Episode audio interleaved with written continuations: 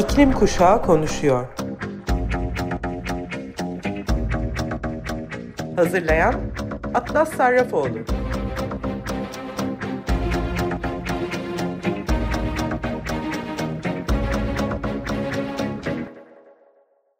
Hepinize merhaba Sayın Açık Radyo dinleyicileri.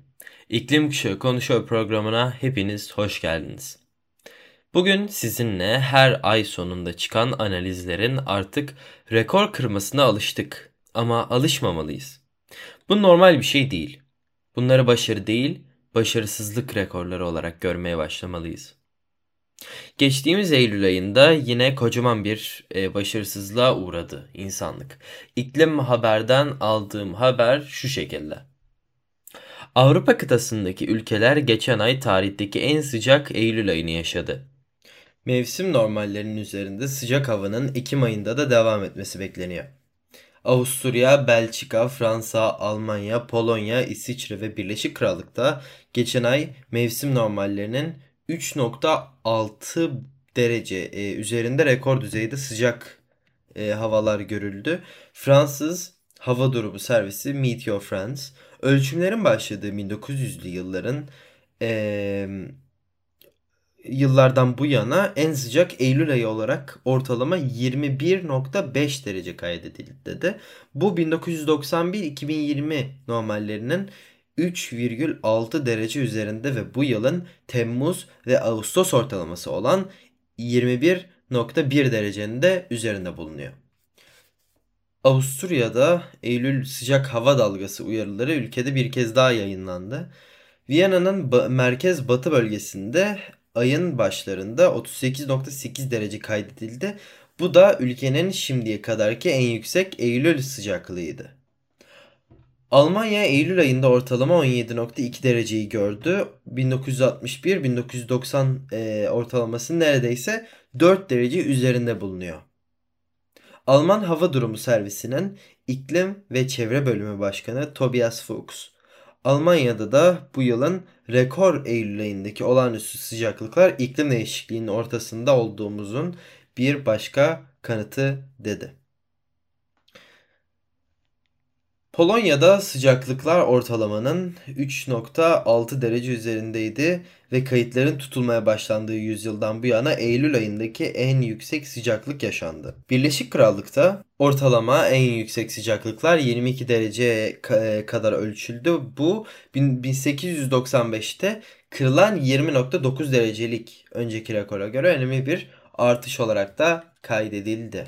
Avrupa Birliği'nin Kopernikus İklim Değişikliği Servisi 2023'ün insanlığın şimdiye kadar yaşadığı en sıcak yıl olmasını bekliyor. Yüksek sıcaklıkların bu ay Avrupa'nın bazı bölgelerinde devam etmesi bekleniyor. Birleşik Krallık'ta ise Ekim ayında sıcak hava dalgası öngörülüyor. Metofis X'te şunları duyurdu. Sıcaklıklar bu hafta ortalamaya yakın veya ortalamanın üzerinde olacak ve önümüzdeki hafta sonuna girerken çok daha sıcak bir havanın olacağına dair sinyaller artıyor. Hafta içinde ise Batı Avrupa'da bir ısı kubbesinin oluşması ve sıcaklıkların Portekiz ve İspanya'da 30 dere 37 dereceye, Güneybatı'da Fransa'da 35 dereceye kadar yükselmesi bekleniyor. İspanyol Hava Durumu Ajansı AEMET yılın bu döneminde sıcaklıkların normalin 10 derece üzerine çıkacağını söyledi. Isıyı hapseden sera gazları ve El Niño hava olayı bu yıl sıcaklıkların rekor seviyeleri çıkmasına neden oldu.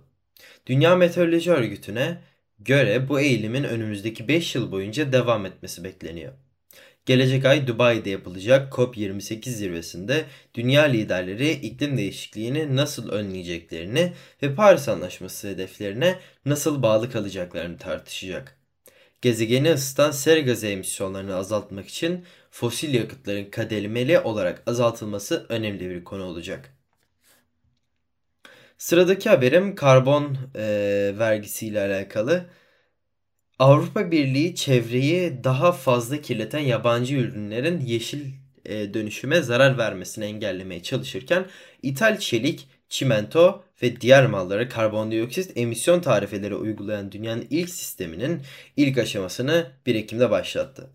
Blok, 2026 yılına kadar herhangi bir karbon emisyon ücreti toplamayacak. Ancak 1 Ekim itibariyle AB ithalatçılarının ithal edilen demir ve çelik, alüminyum, çimento, elektrik ve gübre gibi malların üretimi sırasında ortaya çıkan sera emisyonlarını raporlamak zorunda kalacağı sınırda karbon düzenleme mekanizmasının ilk aşaması başladı. Planlanan tarife ticaret ortakları arasında huzursuzluğa neden oldu ve geçen ay düzenlenen bir forumda Çin'in en üst düzey iklim elçisi Zia Zhenhua ülkeleri AB vergileri gibi tek taraflı önlemlere başvurmamaya çağırdı. Avrupa Ekonomi Komiseri Paolo Gentiloni ise amacın dünya çapında daha yeşil üretime geçişi teşvik etmek ve Avrupalı üreticilerin daha düşük çevre standartlarına sahip ülkeleri taşımasını önlemek olduğunu söyledi. Bu aynı zamanda bloğun net emisyonlarını 2030 yılına kadar 1990 seviyelerine göre %55 oranında azaltmaya yönelik hedefinin karşılanmasına katkıda bulunmak amacıyla yatırım yaparken yabancı rakiplere karşı elini güçlendirmeyi de hedefliyor. AB, İngiltere ve Ukrayna'daki şirketler deneme aşamasında başlangıçta çok az etki beklediklerini söylediler. Avrupa Komisyonu sınır vergisinin Dünya Ticaret Örgütü kurallarıyla uyumlu olduğunu, yabancı ve yerli firmalara aynı şekilde davranıldığını ve hali hazırda yurt dışında ödenmiş olan karbon fiyatları için sınır ücretlerinden kesinti yapılmasına izin verdiğini söylüyor. Gentiloni, CBAM ticaretin korunması ile ilgili değil.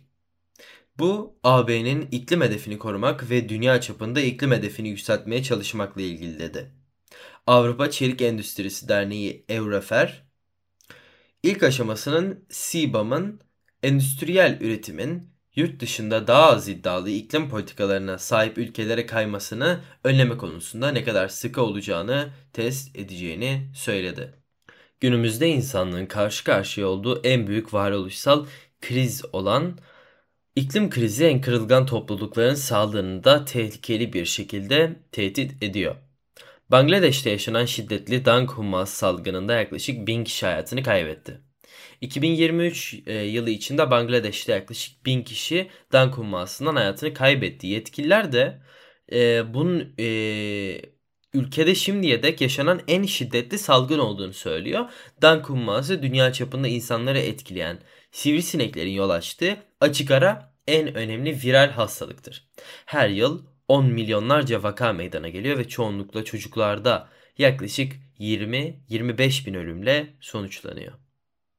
Olağanüstü yağışlı muson yağmurları Dang virüsü yaşayan, e, taşıyan sivrisineklerin kirli ve durgun sularda üremesini kolaylaştırdı. Yetkililer hastalığın yayılmasını kontrol altına almak için çabaladığı halde hastaneler ciddi anlamda dolup taşıyor. Şiddetli vakalarda Dang humması ölümle sonuçlanabilen iç kanamaya neden oluyor. Belirtileri ise baş ağrısı, mide bulantısı, eklem ve kas ağrısını içeriyor. Aslında çok normal semptomlar ama büyük bir hastalık. Dankuması tropikal ülkelerde yöreye ait bir hastalıktır ve salgınlar genellikle virüsü taşıyan sivrisineklerin çoğalmasına izin veren sağlık koşullarının zayıf olduğu kentsel alanlarda meydana geliyor. Bangladeş'te ilk başlarda mevsimsel bir hastalık olmasına rağmen iklim değişikliğinin yol açtığı daha sıcak ve yağışlı musonlar nedeniyle 2000 yılında kaydedilen ilk salgından bu yana daha sık görülüyor. Halk sağlığı yetkilileri mevcut enfeksiyon dalgasının ülkeyi hazırlıksız yakaladığını, zira bunun daha güçlü bir virüs türünden kaynaklandığını söylüyor. Doktorlar mevcut darm kumması hastalarının durumunun son birkaç yıla kıyasla daha hızlı kötüleştiğini kaydetti. Yetkililer son 2 ayda her gün 20'ye yakın kişinin dan kummasından öldüğünü ve bu yılki ölüm sayısının son 22 yılın toplamını aştığını bile söylüyor. Bangladeş sivrisinek üreme alanlarının oluşmasını önlemek amacı amacıyla halkı bilinçlendirme kampanyaları başlatıldı. Ancak halk sağlığı uzmanı Dr. Mushtaq Hüseyin'e göre daha fazlasının yapılması gerekiyor. Hüseyin'in BBC Bengal servisine verdiği demeçte ilgili kişiler bunun geçici bir hastalık olabileceğini ve birkaç gün sonra geçeceğini düşünüyor. Dolayısıyla hiçbir etkili e, veya uzun vadeli önlem alınmıyor dedi. Dünya Sağlık Örgütü'ne göre Bangladeş'in 64 bölgesinin tamamında dank humması vakaları bildirildi. Yüzlerce dank humması hastası tedavi görmek için başkent Dakka'da hastanelere akın etti. Ancak tesislerin çoğunun kapasitesi dolu. Dank humması hastaları sıklıkla dehidrasyon, muzdarip, e, dehidrasyondan muzdarip olduklarına yani temiz su bulamıyorlar aslında. E, hastanelerde tedavi için hayati önem taşıyan intravenöz sıvı sıkıntısı da yaşıyorlar. BBC'den Simita Mundasad 22 Temmuz'da yaptığı haberde üst düzey uzmanların dankuması ve chikungunya gibi virüsleri taşıyan sivrisineklerin Avrupa'nın yeni bölgelerine taşınarak hastalık riskini arttırdığı konusunda uyardığını, Avrupalı bilim insanlarının ise daha sık sıcak hava dalgaları ve su baskınları ile daha uzun ve daha sıcak yazların böcekler için daha uygun koşullar yarattığı konusunda uyarıda bulunduklarını yazmıştı. European Center for Disease Prevention and Control Avrupa Hastalık Önleme ve Kontrol Merkezi'nin 2022'de hazırladığı raporunda 10 yıl önce 8 Avrupa ülkesiyle karşılaştırıldığında 2022 yılında dankuması ve chikungunya taşıdığı bilinen Aedes albopictus sivrisineğinin Avrupa'daki 13 ülkede yerleştiğini yani üreyen, kendi kendini idame ettirebilen bir nüfus geliştirdiğini öne sürüyor. 2021 yılında sarı humma, zika ve batı nil virüsü gibi hastalıkları yayabilen Aedes aegypti'nin Kıbrıs'ta tespit edildiği ve bilim insanlarının hastalığın diğer ülkelere yayılmaya devam edebileceği konusunda da uyardığını belirtti.